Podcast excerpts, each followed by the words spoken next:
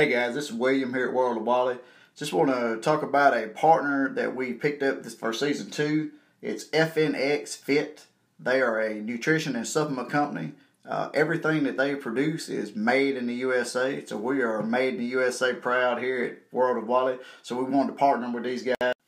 You will be able to go to the link that will be in the episode description. Um, it's fnx.grsm.io front slash World of Wally, and you'll be able to use this discount code FNX7DFQ at checkout. And by doing that and by using that exclusive link, you're going to receive 15% off your purchase. And you can reuse that link and that code to get that deal every time you visit the site. And remember, guys, World of Wally appreciates their listeners, appreciates their fans, appreciates their followers and their subscribers. And that's why we partnered with these guys because they have the same outlook that we do. It's all about helping people.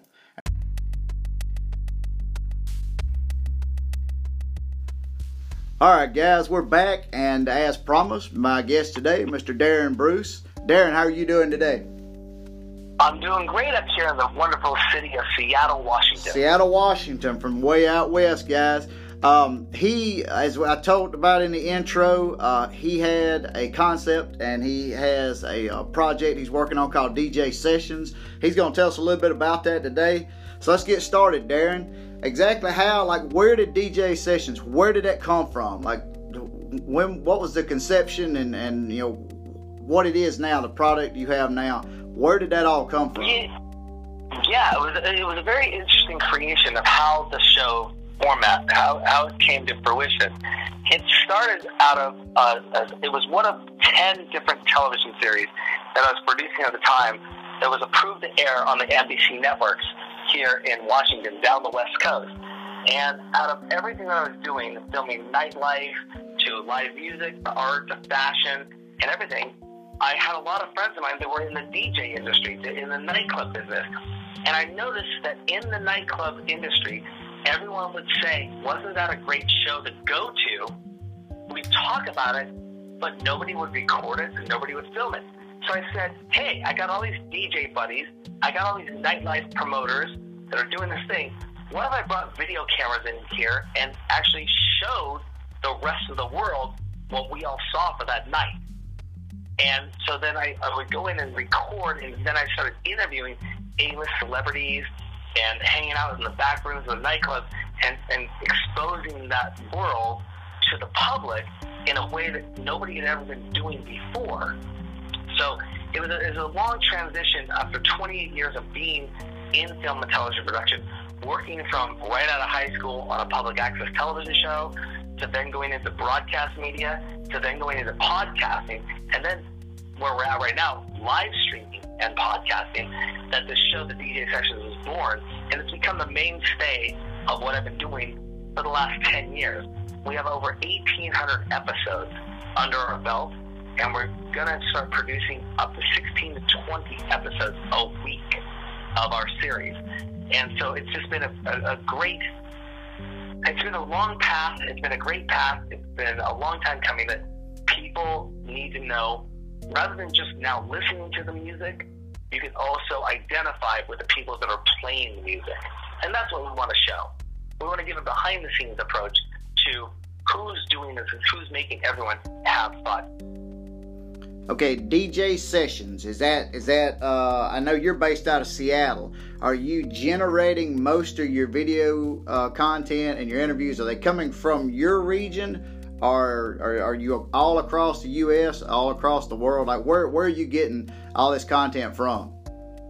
It, it, that's a great question. So, it, pre-COVID, what was happening is a lot of A-list celebrities would already come to our city because the promoters were booking them, and they'd come into town, and we would be that media outlet that would go, that would go out and seek out and get interviews and or exclusive sets by bringing these DJs into our studio and recording exclusive sets with them now what we've just done is, is after our website just got launched, we're now going into a virtual mode where we're actually contacting the past A-list celebrities that have been on the show and then bringing them in from around the world to do live interviews and live and sets, and then distribute that through our network to our viewers. Okay. Now we were talking. You were talking about just a minute ago about kind of where this came from, and you were talking about the length of time that this process has taken you, uh, how it kind of went from just a passion of yours to an actual an actual realized project. So where like before DJ sessions, like tell us a little bit of your backstory. Like where where do you come from? Like what's what's your origin story? Yeah, I actually started. like I said, I, I, we I was in the first ever video production class in the state of Washington at my high school. They gave us video cameras.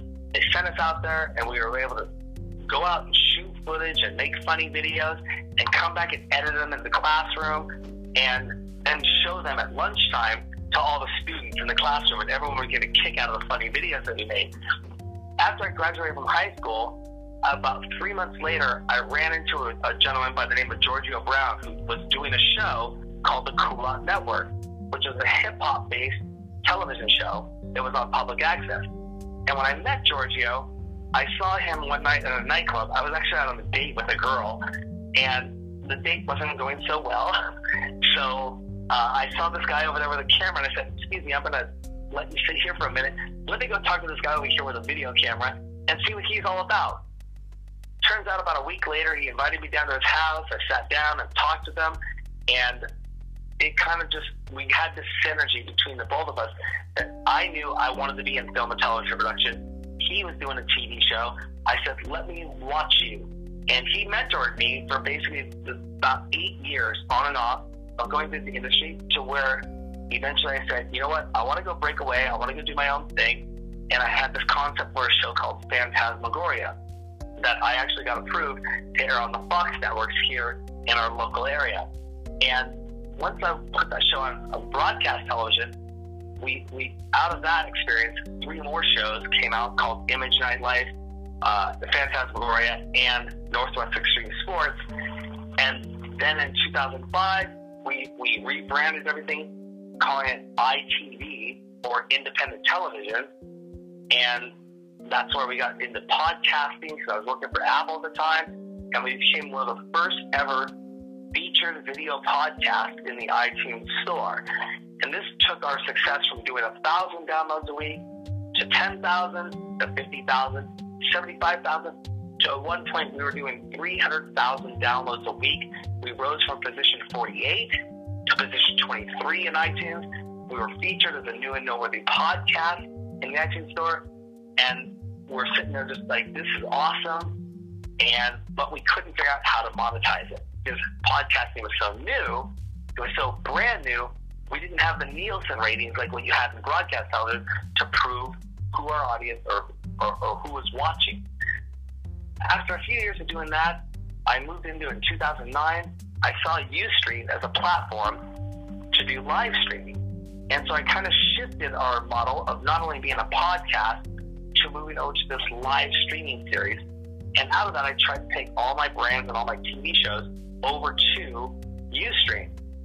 The easiest show that I found out of doing all eight of our shows was the DJ portion, where there was DJs playing. And again, combining my, my connections with the nightclub world and the people that I knew, I said, let's just produce a show that features DJs and let's get them streaming online essentially our own radio station, but with video, with multiple camera angles in the studio and doing interviews with them and, and getting behind the mix and getting, you know, giving them a voice rather than just let them play. We can give them a voice talking about what they're about to do or what they were doing. And that's when the DJ session took off was in 2009. And we've been doing the show for 10 years since. And on. Well, it sounds as if you've been quite busy in your young life. Uh, I've, I've got to I've got to rewind for just a second. I've heard a lot of crazy, crazy ways to ditch a girl on a date, but that's one of the most unique ones I have ever heard. Let me go talk you know, to the cam- the guy with the camera. I've heard a lot, but that's that's pretty unique. yeah. Little little did you know that that Little did you know that that bad date was going to launch all of this. So. Was it going to change? I did not know. You're right. I did not know. At that time, I, I, I she was cute. She was funny. It was fun. We just happened to go out and it was it wasn't going all that well in a sense of things. I mean, we were dancing, we were having fun, but then I was like, hmm, let me go check out what these guys are doing. And yes, it changed my life, literally. So it sounds as if uh, you have been part of this constant evolution of technology. You, you've used technology to the utmost. Um, all the the uh, content that you have going right now, how how can people uh, access that content? They can go to our website, thedjsessions.com, and basically find all of our 1,800 past episodes of what we're doing. You can actually go there and find the first episode I ever did testing out live streaming. I, I mean, I used to do a lot of crazy stuff. I used to make hot dogs. I used to get on the camera and, and dress up and do what I called my dialing for dollar sessions because I was testing out the platform because podcasting was easy. I mean, to me, it was easy. We film something, we post production it, we put it online. But when you went to live streaming, you were live and anything goes. That's kind of the lesson I've learned in live stream is if something happens, you just got to roll with it. You just got to go with it. And, you know, after time, your, your content becomes refined and you start to dial things in, you start to dial things back.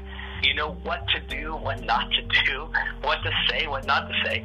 But it's, it's become such a mechanism now to us that it's just like second nature that streaming in this time, in this day and age, we've been pushing the live streaming element for so many years that we've actually taken a step back and said we want to start doing events now where we can live stream our events and get into event promotion. I used to work with a lot of people that promoted the events.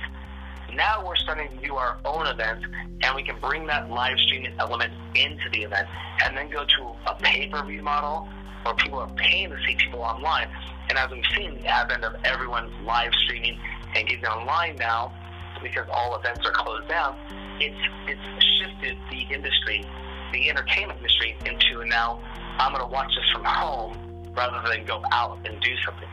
So we've been poised and ready for this to happen for years, and we just want to be in the forefront of making that happen, and work with others to also educate them on how what the best practices are to make that happen for themselves. So you foresaw the future. You saw COVID coming, and you had the model in place for when this actually happened. I wouldn't necessarily say I saw COVID coming. You um, you, you we saw this opportunity coming. You were prepared for it, I guess.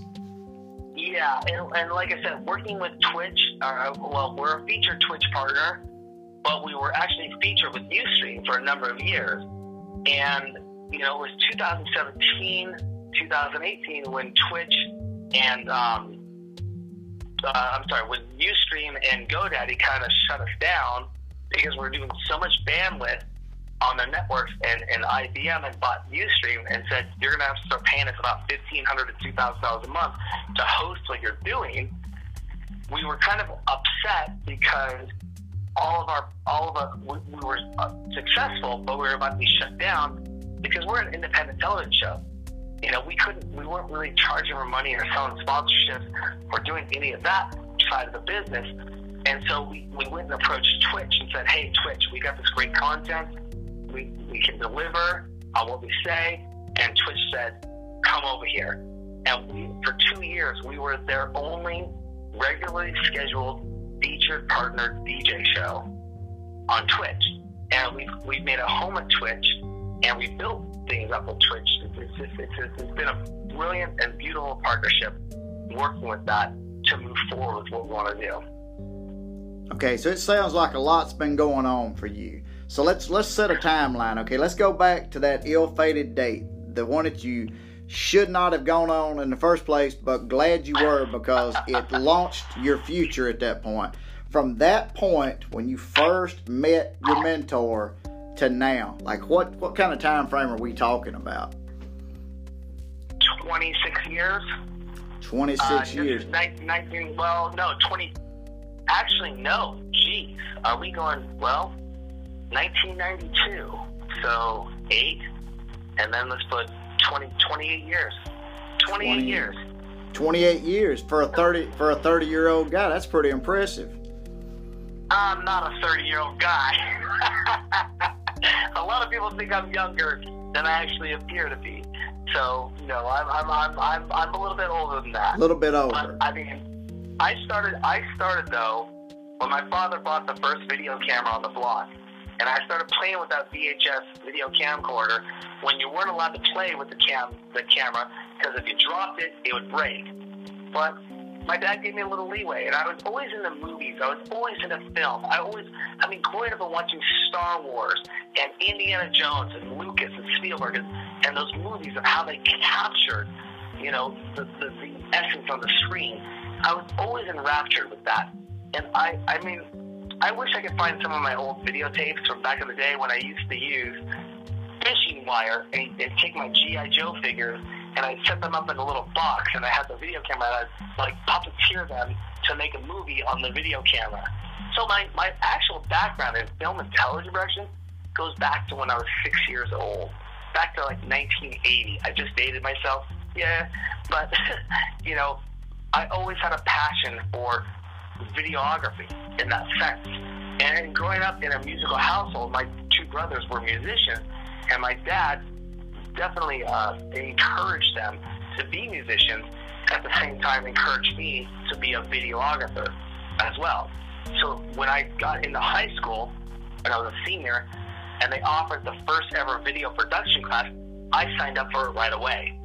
And I was like, this is natural to me. Take a video camera film and come back and edit in my high school. Okay. But when I graduated high school, there was no outlet for me to go into. I mean, I could have become a production assistant working for a news team at the local networks or something like that.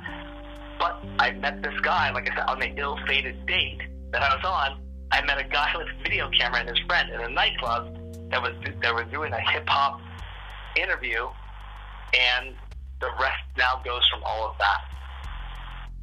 So you, I heard the reference 1980. So you, Uh-huh. when you're talking about you had the first video camera on the block, and you were going around filming everything. That's when video cameras looked like actual television remote cameras. I mean, they were they were enormous. The camera was probably half the size you were. Yeah. Because I can remember. I mean, I, I'm I'm I'm older than you, and I can remember when the very first everything came out. Seems like you know I'm I'm I'm pre Atari. That's how old I am. So um, I can remember when the first everything came out. I remember the very fir- I remember the very first video camera that my parents bought, and it was it was impressively large. Uh, in comparison to the first one I bought after I got married and started having kids, where I could tote it around in my hand. So I can just imagine as a young guy, I bet you were quite the spectacle as you were walking up and down your city block filming these folks and not getting their consent, I might add. yeah, we had we had um, originally we had one of the video cameras where the camera had to be wired to the VHS deck that you wore around a shoulder strap on your side. And then later we bought one of the VHS cameras that you actually could stick the tape into, and it was all inclusive in the camera itself. Wow. And um, you probably wish you still had those two, those those two Smithsonian entries. yeah, actually, my friend uh, that I started with, Giorgio, uh, he still keeps an archive of all his old cameras, from the first camera that he ever shot with, to all the high eight, the super eight, to the to the DV, to the digital. He has all those set up as like a little archive museum in his house. And I walk over and go, I remember touching those cameras. I remember back in the day when we used the best that stuff. It's pretty interesting to see the transition. And then, you know, jumping into the digital world when I got into Final Cut Pro and started doing digital cinematography. And I filmed my first movie when I was in college, my first short film, and uh, that was kind of that was interesting uh, of, seeing the, the digital revolution in the film and television industry to going from an analog world to a digital world.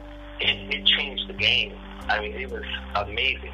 Which then led to me having a career with working for Apple and I became one of 300 people in the world that was able to train people to train people how to use Final Cut Pro.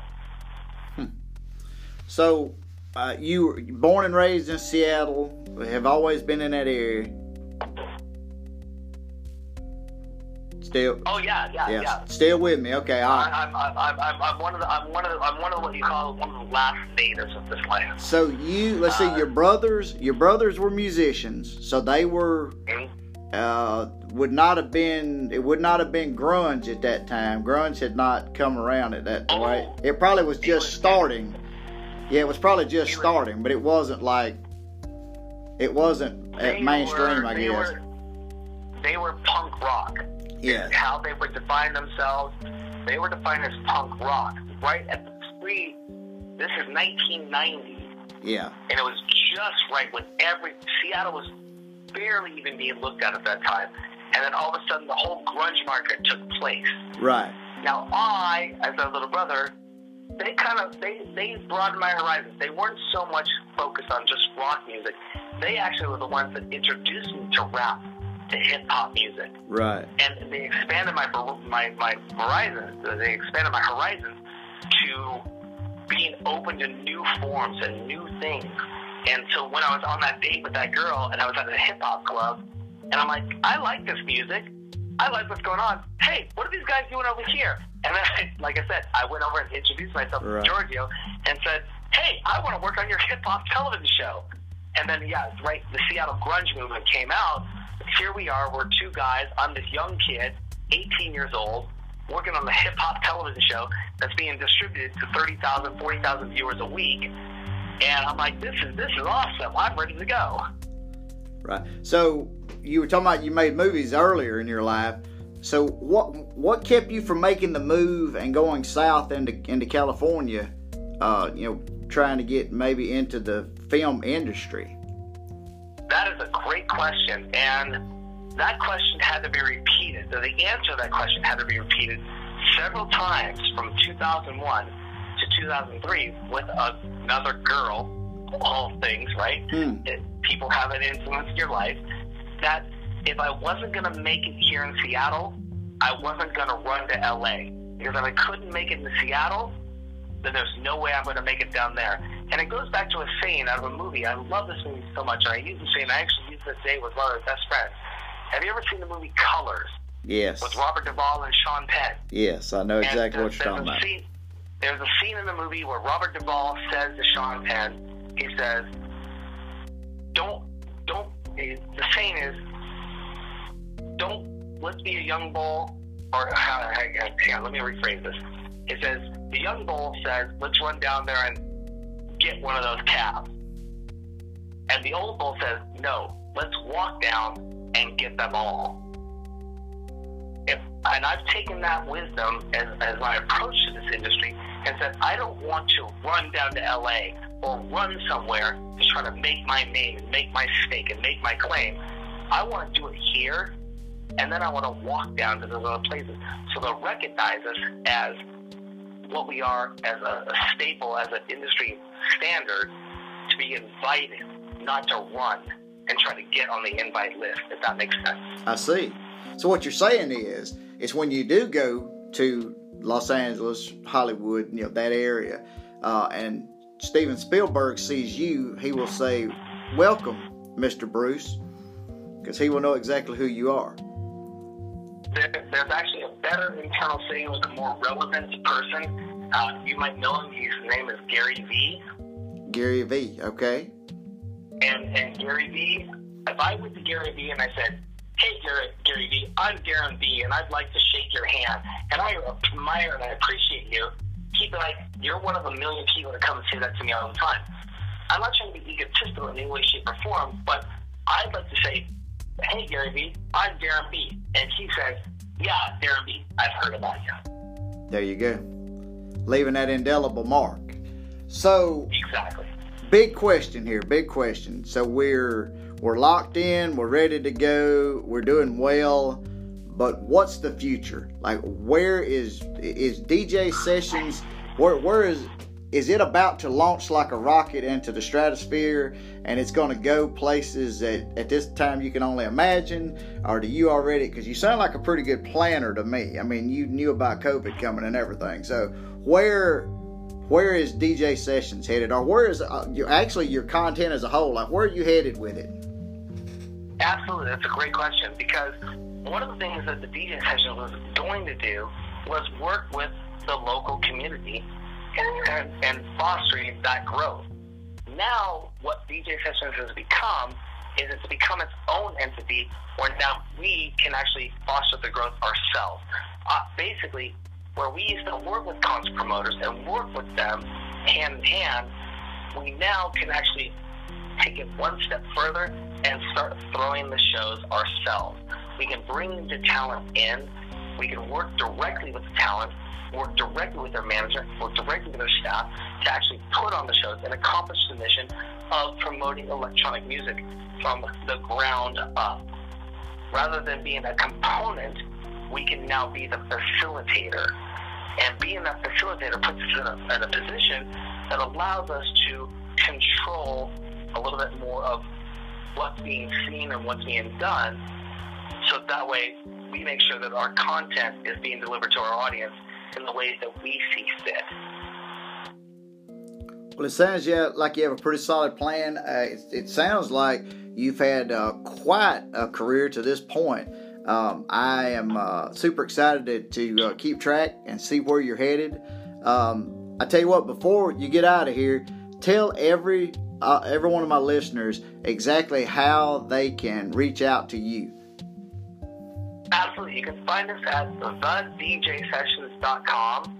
You can hashtag us, at mention us, find us on Twitter or Twitch or wherever we're at. Just look up thedjsessions.com or the DJ Sessions online on Google and you'll find us everywhere. We have a brand new website we just launched in September of 2019 that is just there with all of our archives, and everything, and it's, it's, it's we're very proud of that.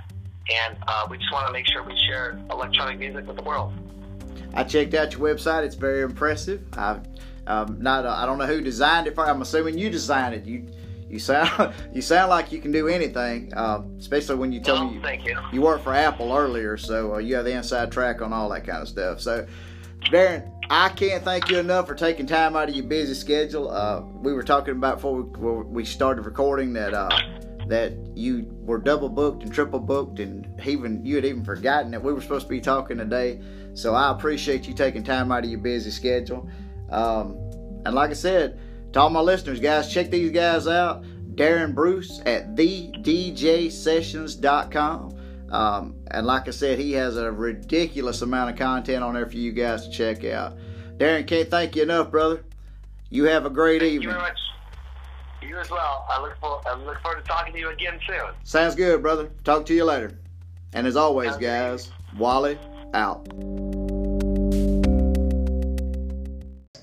That's just a quick word from us here at World of Wally. Um, we are always looking for support from our listeners to help continue our purpose, continue our drive, continue our mission. Uh, here at World of Wally, we strive to provide top-notch, compelling content that appeals to all ages and backgrounds. We do approach the podcast as a vehicle to deliver this information in a way that everyone, even the common man or common woman, feels that content speaks directly to them.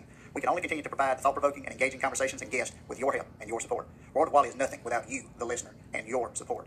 Thank you from all of us here at World of Wally. If you want to become part of our journey here as this project continues, uh, find out more at our Patreon link uh, at www.patreon.com front slash World of Wally. Uh, you also will be able to find it in the episode notes of each episode throughout season two. Like I said, guys, we couldn't do it without you. We don't want to do it without you. So anything you can do to help, we appreciate it. And as always, guys, Wally out. Hey guys, join me, William Wally, every Tuesday and Friday as I share my thoughts and have engaging discussions with various guests tackling all types of topics from religion, politics, sports, social media, and also current events, and everyday observations from my very own life. Just a small town guy with some big time opinions. Love me or hate me, but you will want to listen in weekly on the podcast World of Wally.